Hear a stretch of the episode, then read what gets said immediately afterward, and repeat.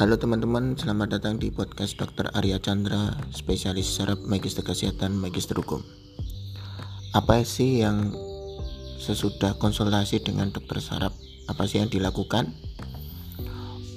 Usai melakukan konsultasi penyakit saraf dengan dokter spesialis saraf yang melibatkan berbagai pemeriksaan, khususnya pemeriksaan saraf, yaitu motorik, sensorik, maupun otonom dokter saraf akan menganalisa hasil dari tes tersebut. Dari sini dokter saraf kemudian akan menentukan yang pertama apa diagnosisnya,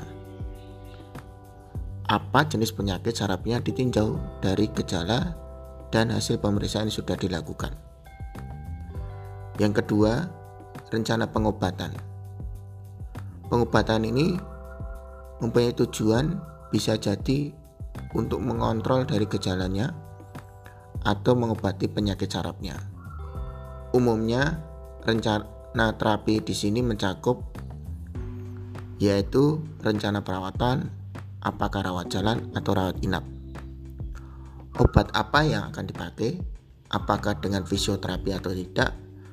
Apakah perlu tindakan operasi atau misalnya kraniotomi, foraminotomi atau lamidektomi.